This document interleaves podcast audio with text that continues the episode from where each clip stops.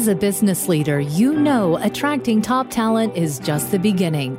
Real growth happens when you lead yourself and others well, creating a company culture that attracts, nurtures, and retains the best of all things. We'll teach you how to make an impact through a holistic leadership approach, reframing success in leadership.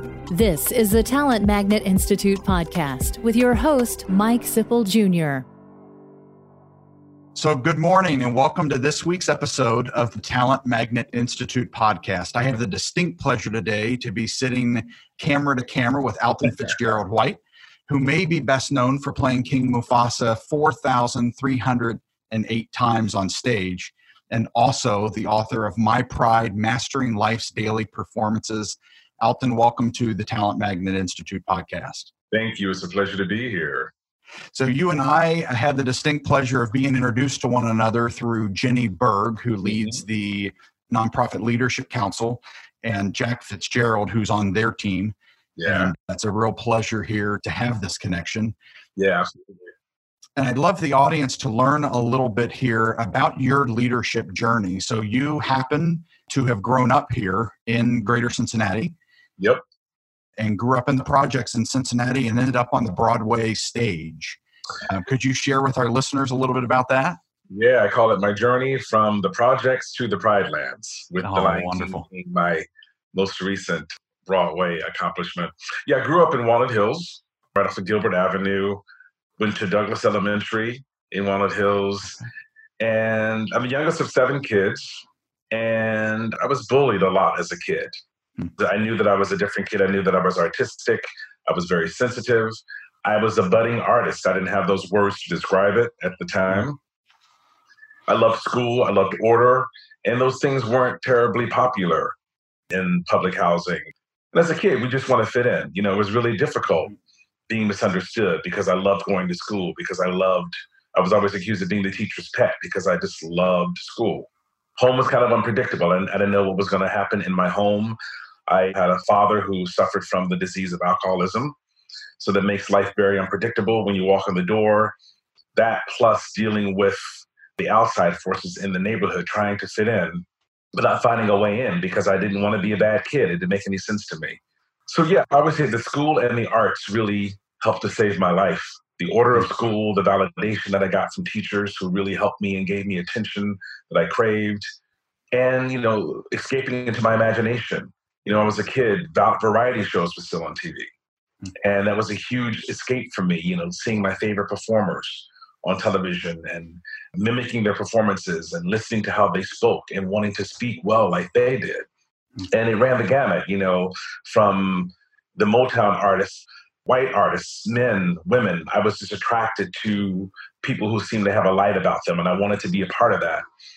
And again, it wasn't terribly popular and it was misunderstood in public housing and sometimes at school.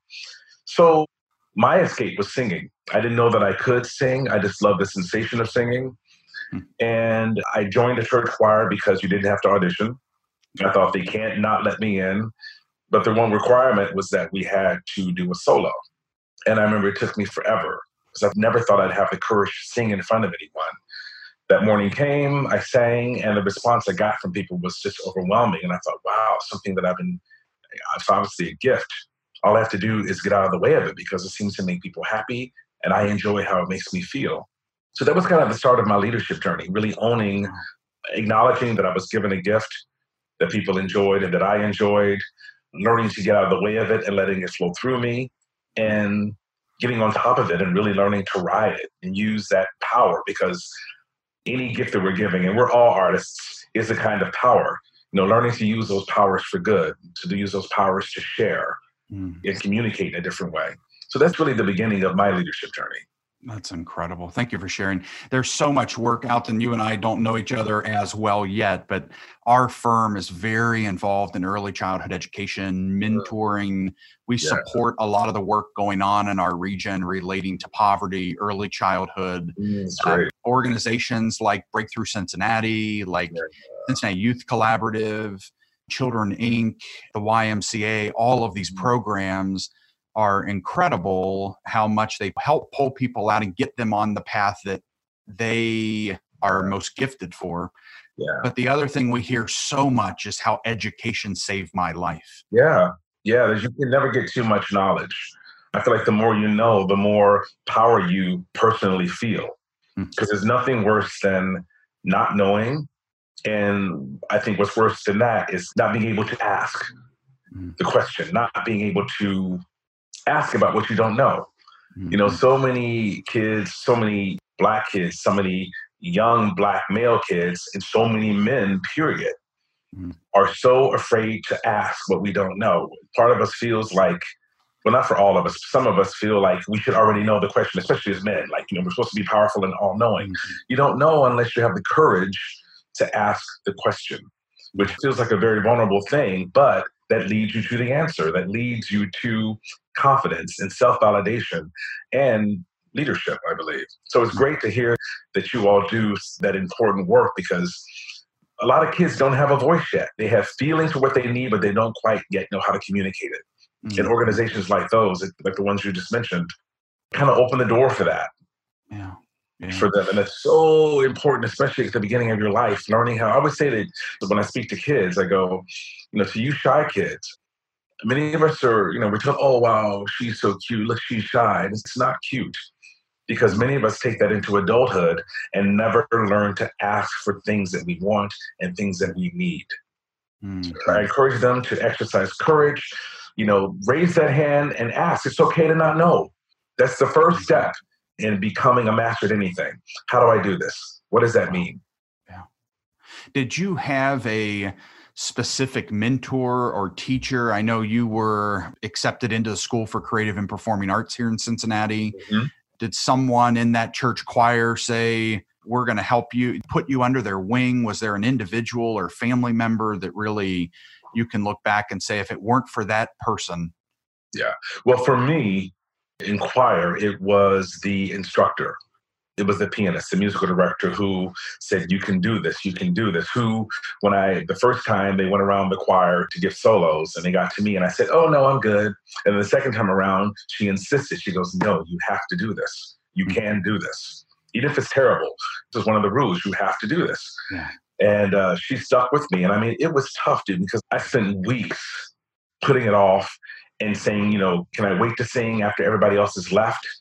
and she had kids in the choir, she would go, okay, you all to go to the car so I can spend some time with Alton. I'd literally whisper. I was sad, frightened. I mean, I've been teased about so many things my whole life that I thought if people find out that I'm trying to sing, even though I love how it feels, I knew it would destroy me. But her patience with me made all the difference in the world. And the next time I came around, to do a solo, I was more prepared and like, yeah, okay, I got the validation. People seem to like what I do. I'm enjoying what I do. So that was a major thing. And then when I got to, I went to People's Junior High in Hyde Park, which is where my mm-hmm. academics really soared. Because I was always teased for being the teacher's pet. I went to People's and suddenly I was around other academic kids. I was around, it was, it was a mixed school. It was my first time going to school with white and black kids. And it was so cool it was just like we never talked about race. It was really about the academics.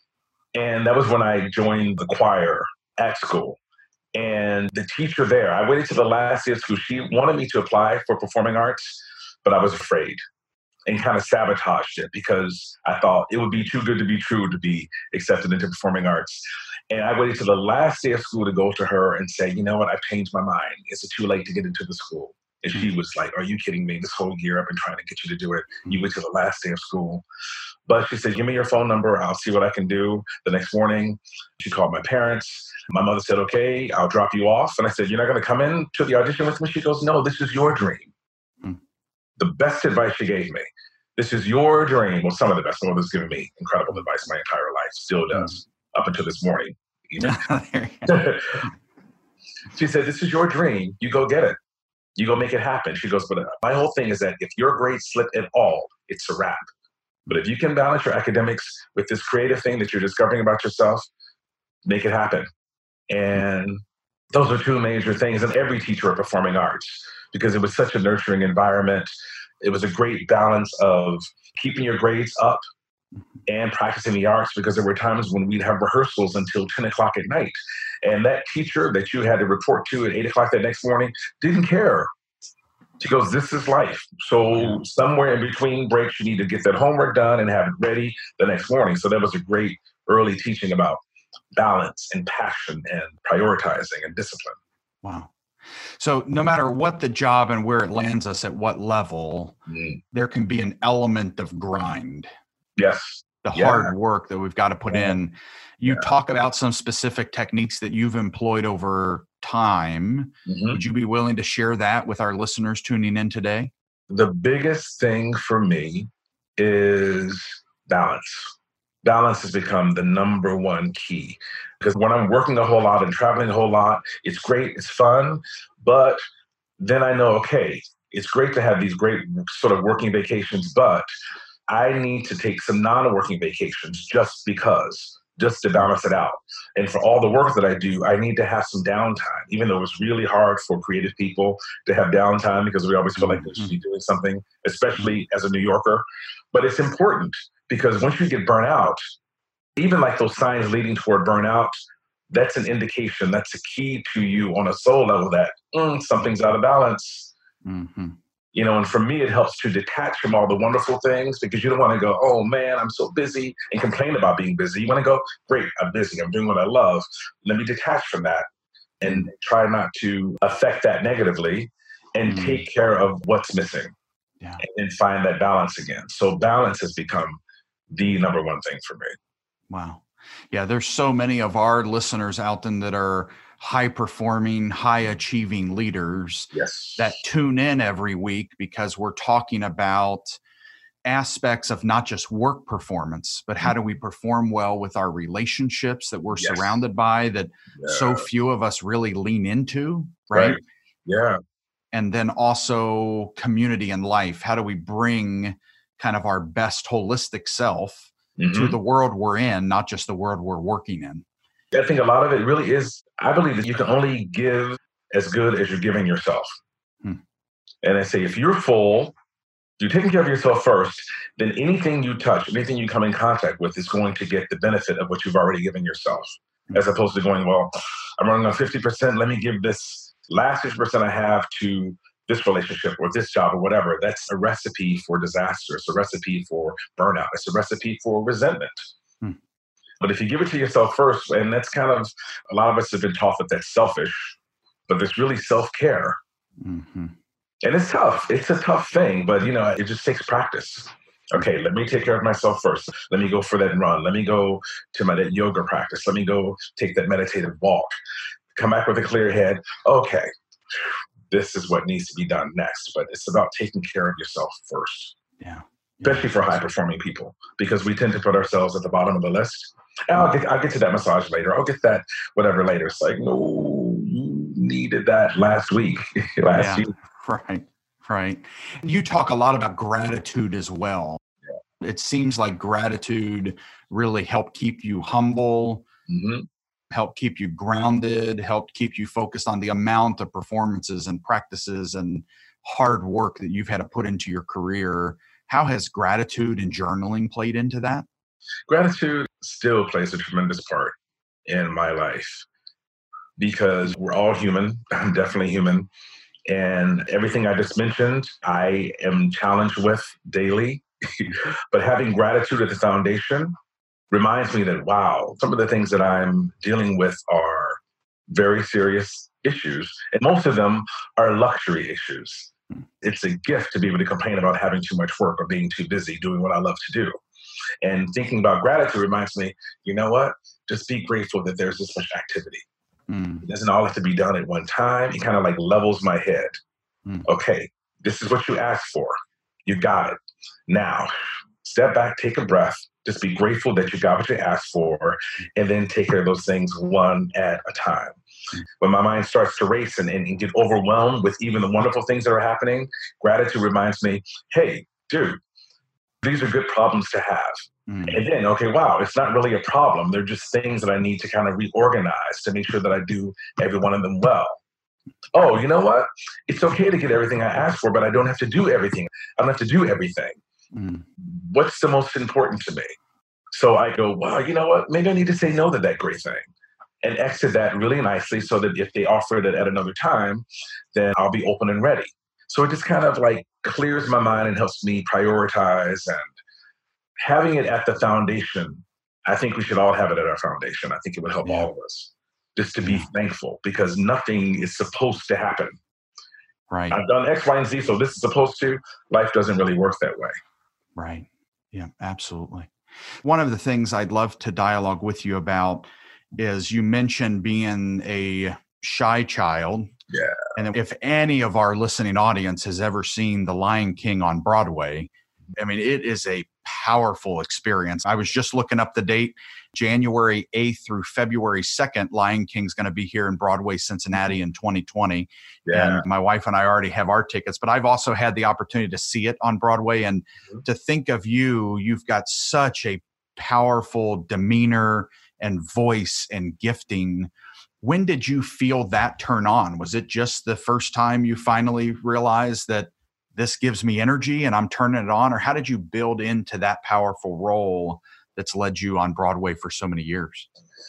You're talking specifically the role of Mufasa in the Lion King. Mufasa, yeah. I feel like our lives are cumulative.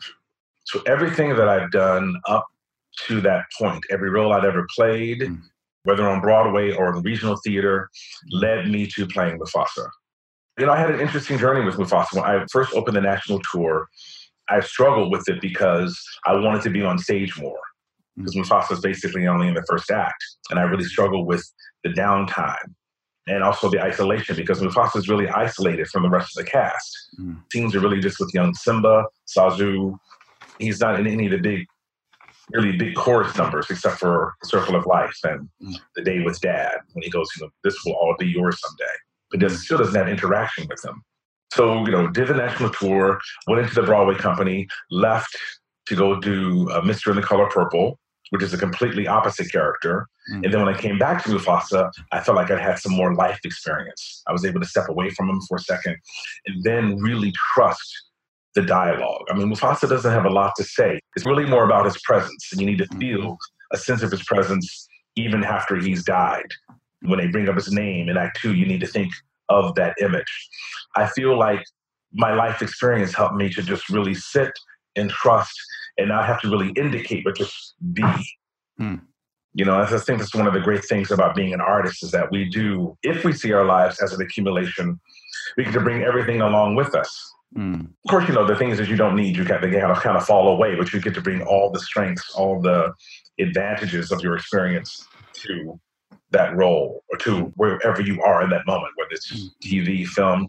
And I think it's possible for anybody in any field Mhm. because most of us have many different jobs in our lifetimes. And if we see it as an accumulation, then we can go, yeah, I remember when I was one of my first jobs when I had to deal with X, Y, and Z. Yeah, I learned that lesson. I can apply that lesson to now if we allow ourselves to. Sometimes we tend to kind of fragment our lives. Well, I was doing that then, now I'm here. It's like, well, if you allow the flow to happen, then you can use everything you've ever been through hmm. in the present moment. Hmm. Boy, what a great leadership lesson there. To your point, I think so many times you try to compartmentalize, Yeah. but you are your whole self. So, how do we bring our whole self each and every day and everything you've learned, experienced? Even sometimes we look back, you know, I interact with a lot of individuals. I come from a family that had challenges with my mom's generation, hmm but she took all of those learnings, her and her siblings did, hmm and how do we lead different how do we love different how do we Yes. care differently Yeah. and boy what a great lesson versus shying away from what happened to you Yeah. bring that and let you lead well in that Yeah, I believe if you whatever you've been through, no matter how difficult, you know, we all we all have our everybody. Nobody's exempt from, you know, some kinds of devastation in their lives. But if you survive it, first of all, it's how about like acknowledging gratitude for having survived it. There's one way to go, you know, man, I can't believe that happened to me and, and stuck in what happened. And it's another thing to move through it and go, wow, man, I'm stronger than I thought. Like I survived that and I'm thriving through that. Mm. Then it has a possibility to become wisdom, which is tremendous. So there's getting stuck in it, there's a potential or the choice of avoiding it, or there's a choice of moving through it and letting it contribute to your present life and become wisdom. And, you know, compassion when you see someone else going through it.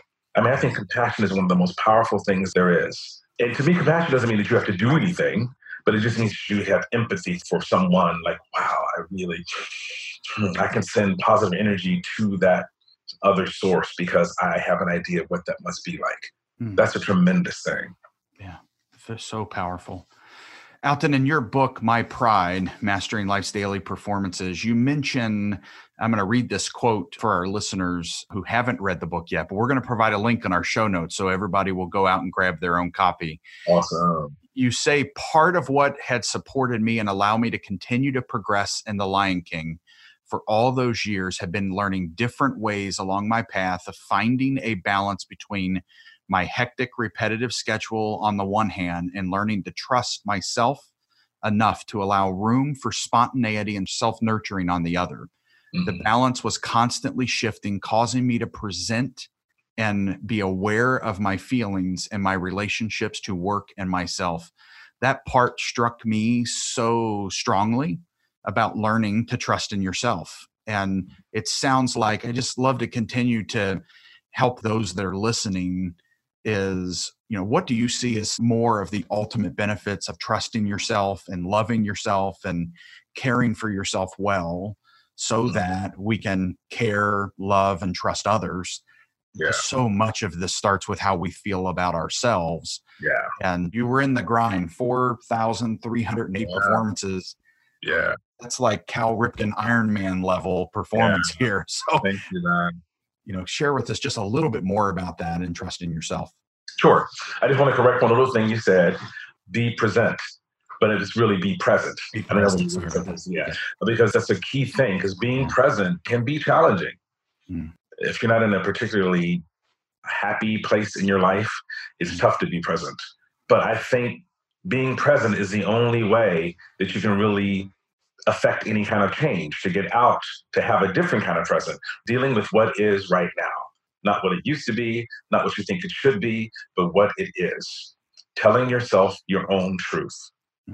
And that's why meditation is so important to me. And I don't mean just sitting in a quiet room. My favorite meditations are active.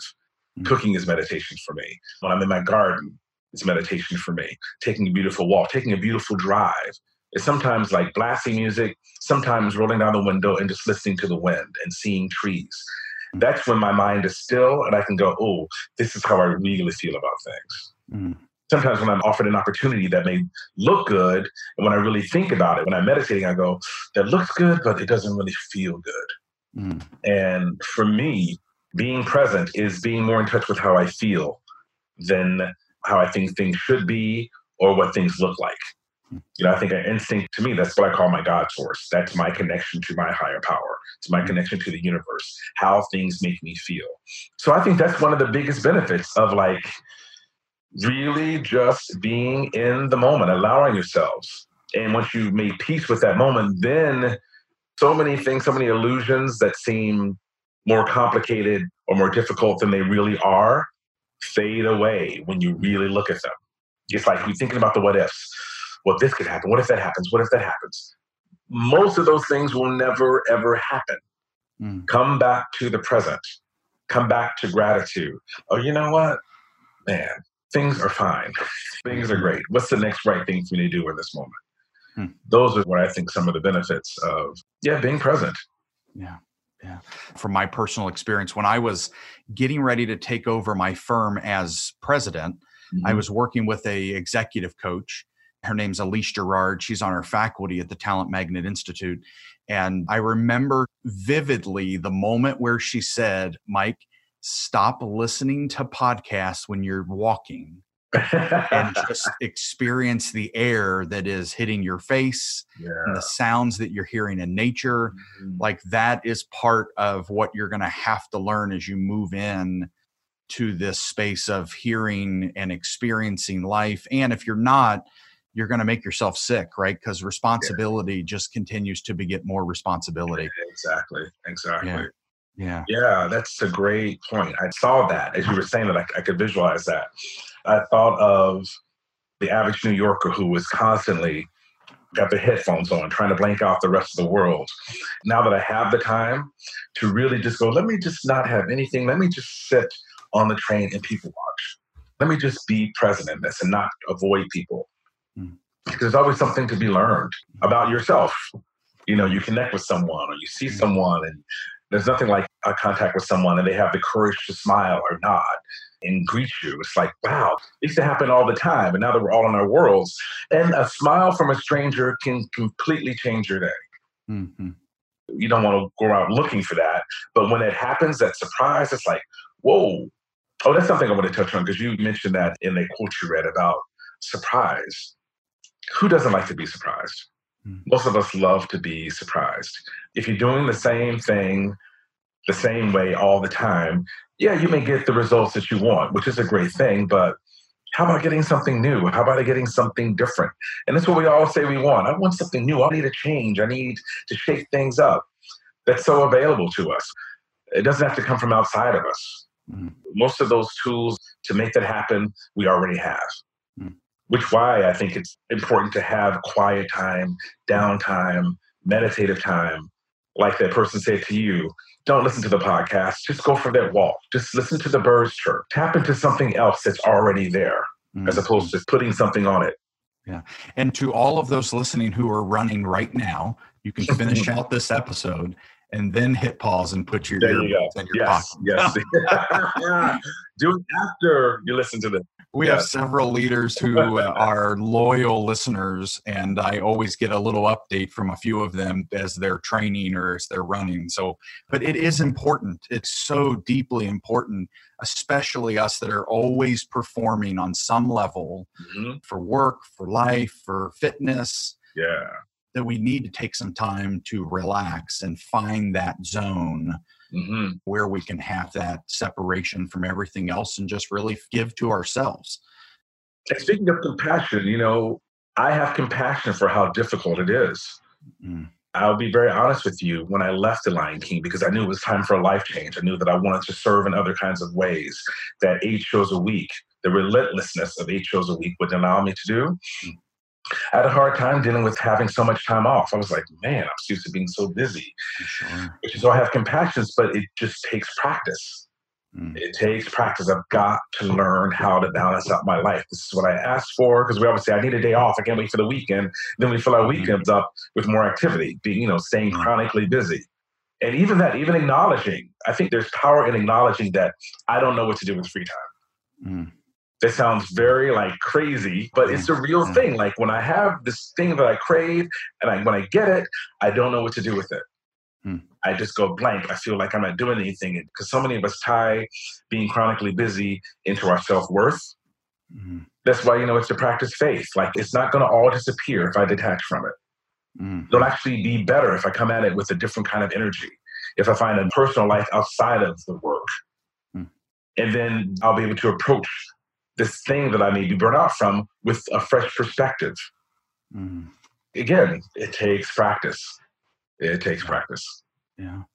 So, Alton, one of the things I'd love to talk about, which we address heavily on the Talent Magnet Institute podcast with a couple different phrases. One is loving the neighbor, yeah. loving thy neighbor we speak a lot on inclusion and mm-hmm. unconscious mm-hmm. bias and diversity and mm-hmm. the importance of diversity being the noun, but mm-hmm. inclusion being the verb, being asked not just to the dance, but to dance. Yeah. And I know that the Broadway, the big stage, the big apple uses that microphone to help in the world of getting people to see one another for who they are and not judging from a diversity perspective. Can you share a little bit? Has that experience evolved for you being on stage and just in your own life experience? How do you see where are we getting stuck as a nation, as a mm-hmm. culture, and where are we moving forward from your perspective? Well, from a theater perspective, is I've seen a tremendous shift, tremendous shift. Mm-hmm. When I first moved to New York, back in 1991, I came here with Miss Saigon, which was incredible to come to New York mm-hmm. with a Broadway show, mm-hmm. the original company. There was one black person in the show. It was like, oh my God, there's one of us. Mm-hmm. And most times it was a woman because women tend seem to be less threatening. And then sometimes if there was a black male, it would be a couple. It's like, wow, the two of us. And mm-hmm. now to see shows like The Lion King, which is predominantly African American, to see shows like Hamilton, they cast different ethnicities mm-hmm. in lead roles is tremendous. We have a show called Ain't Too Proud about the Temptations, which is phenomenal. And for mm-hmm. me, I have never seen this many black male principals in one show. Mm-hmm. We have come a long way. And I think a lot of it has had to do with ignorance. People hire their friends, people hire people that they're comfortable with, people that they know, people that share their experience. And the benefit of stepping out of that and learning about different cultures is that it enriches your life. Yeah. So that's something that you may be afraid of. Once you get to know more about that culture, you kind of go, oh, wow, there's nothing to be afraid of. Mm-hmm. You don't have to like everything about somebody else's culture, but running away from it only makes you a coward. That's right. And then nobody benefits because people want to see themselves on stage. Mm. People want to see themselves represented. That's why I think, you know, one of the reasons I think Lion King is such a phenomenon. It's a predominantly black cast, and they're telling the story that anyone can relate to. Mm. And you almost forget that, oh my God, it's, it's mostly black people, and that it's set in Africa. Mm-hmm. You know, all of that, but it's not ethnic specific. It's about humanity. It's about the hero's journey that we all take. We've all been Simba. And it's, I feel like the same way about Hamilton. Yeah, it doesn't matter so much about the ethnicity. The fact that it's being told through hip hop and rap is powerful, but you, you're hearing it differently. Like, wow, I'm hearing a story told differently. Mm-hmm. Not only sung, I'm really hearing words spoken to an incredible beat. So I'm sure that's opened up so many people who had issues about, oh, I hate rap music, just throwing it all in one pile, or hip hop, I don't understand it. Well, guess what? Here it is and let's expose other people to go, well, wait, there might be other artists in hip hop I like. Let me just kind of like go to iTunes, whatever, and like listen to some people. Let me see who's charting. And like, wow, you know what? I like that story. Mm. That's one of the great things about art is that it can open doors, open eyes, open hearts. In terms of the world, I think it's very similar things. People are afraid of what they don't know. Mm. And because once you do accept something, what comes with that is a responsibility and I think people are afraid of the responsibility. If I do open that door to that, then there's going to be a whole other set of things that are going to have to shift within me to accept it. And it's just easier to just kind of stay in my lane and put judgments on that and make everything else bad and just stay here, which is so people choose to stay ignorant under that umbrella of fear. There's so many things under that fear umbrella. yeah. ignorance is the opposite of a gift you give yourself. It's a terrible, terrible disadvantage that you allow yourself to be in and stay in if you do not go with the time. I mean, life will keep moving, things are going to change, power structures will change, and if you're resistant, then you will be left behind. Yeah. You may have this feeling of power, like, yes, I'm on top of it, I know what's up. But if you're allowing yourself to stay ignorant, you've already lost. Hmm. And when you do decide to turn the corner, there's so much catching up to do. Right. Yeah. Alton, we've had so many speakers, experts, and just friends who understand the power of embracing others in a way that, you know, some of our listeners today may need to take a step back and recognize that while not only am I living in a place of ignorance and not leaning in to learn more, mm-hmm. but I have a workforce that I lead that looks very different than me yeah. And this is the whole loving thy neighbor and having a conversation with your neighbor and just maybe I really need to understand people. And I think it's really important for people who don't have diverse people on their team. Mm. Because and it may be out of fear, maybe out of so many of these things we may feel, but we never put into words, mm-hmm. so they never addressed. But if you have a team of people and you don't have anybody on your team who doesn't look like you, And I'm not talking about like if you don't have any women on your team, you don't have any ethnic people on your team, then you are missing out on a whole part of the world. And your business is missing out on a whole section of society mm-hmm. that can affect you financially and also affect you humanly. Mm-hmm. That's still another kind of ignorance. So, yeah, it's one thing to go, let me really investigate, learn more about the diverse team I have which can only help. I mean, again, we got we talked early in this conversation about education. That is a form of education. Mm-hmm. You know, you never stop learning, and a good leader never stops learning. It never mm-hmm. stops questioning. A good leader isn't someone who just tells people what to do. Someone who's fair, who's a good listener, who can take all these different ideas and make a really great decision based on this diverse team. Mm-hmm. So if you don't have a diverse team, you're going to keep making the same kind of decision. Right. Yeah.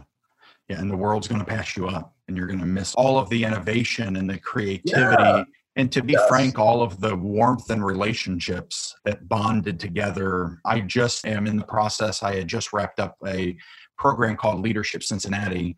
And out of Leadership Cincinnati has birthed these courageous conversations. Mm. And, you know, just getting people in the room who come from all walks of life yeah. to discuss topics.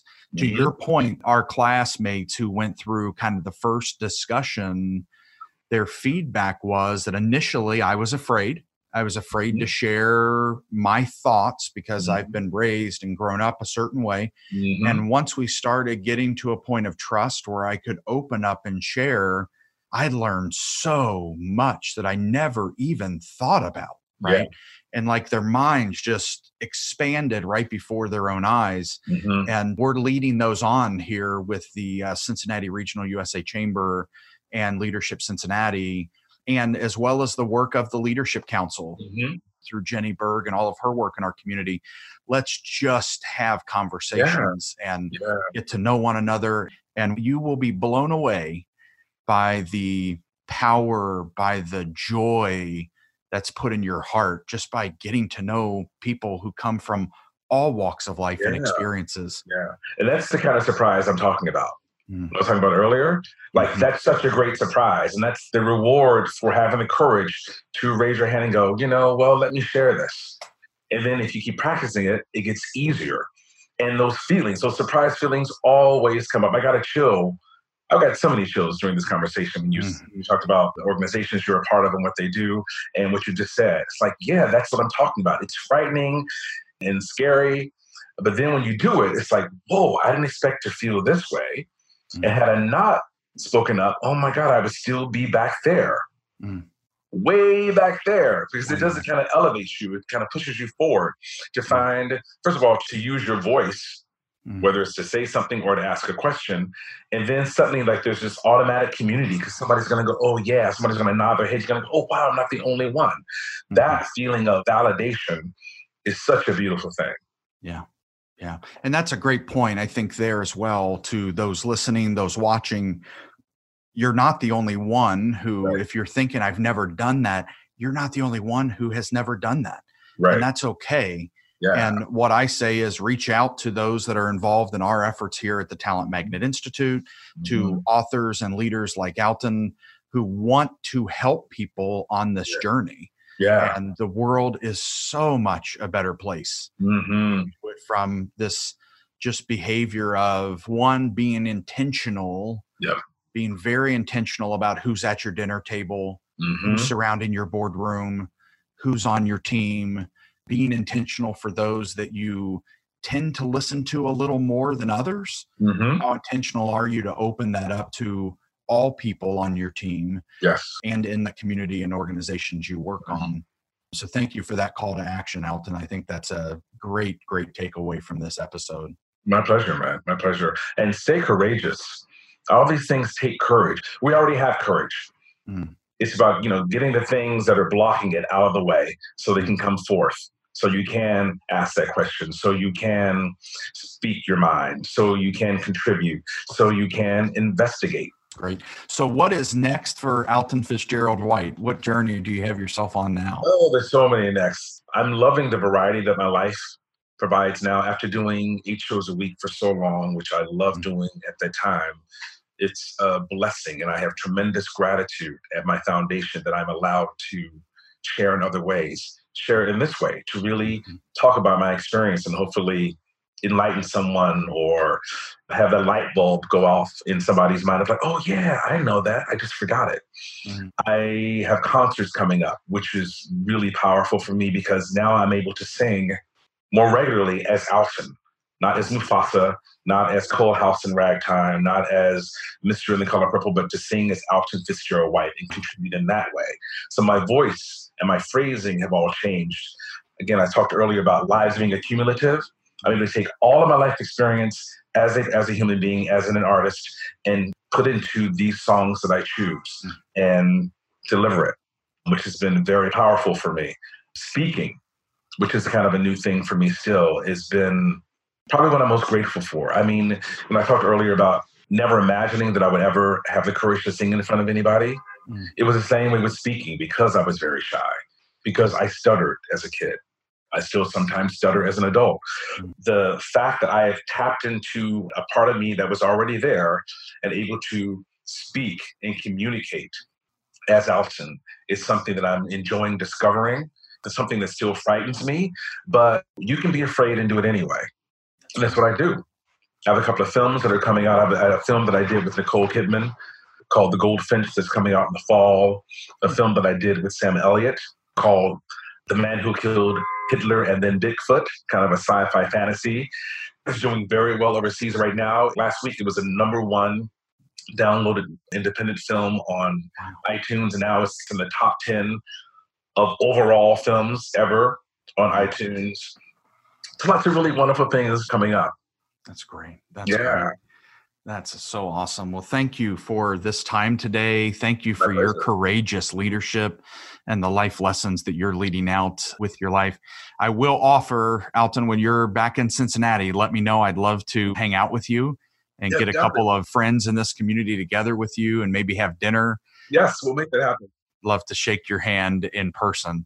So, may I hold up my book for a second? Absolutely, please do. And also, I want to say that if you go to my website, altonfitzgeraldwhite.com, you can get signed copies of this. Oh wow! Okay. And the postage is included in the price. I will send it. I will write sign it to whomever you like, and send it directly to your home or as a gift to anyone that you like to gift it to. That's wonderful, Alton. We will provide a link in our show notes to your website. Thank you. I may also, uh, you've got some great YouTube videos I'd love to put on the show notes as well. Yeah. So we'll provide that. The TED Talk? Yes, please. And your TED Talk. Yeah, the TED Talk Broadway series. So I will do that. And for all of our listeners, thank you so much for joining us today. We can't tell you how thankful we are for this community. And we'd love your feedback on this episode. We'd love your comments and questions that you'd love to ask us or Alton. And hopefully, we've just introduced you to another powerful resource for your life to lead well and reframe success and leadership. So, thank you so much for joining us.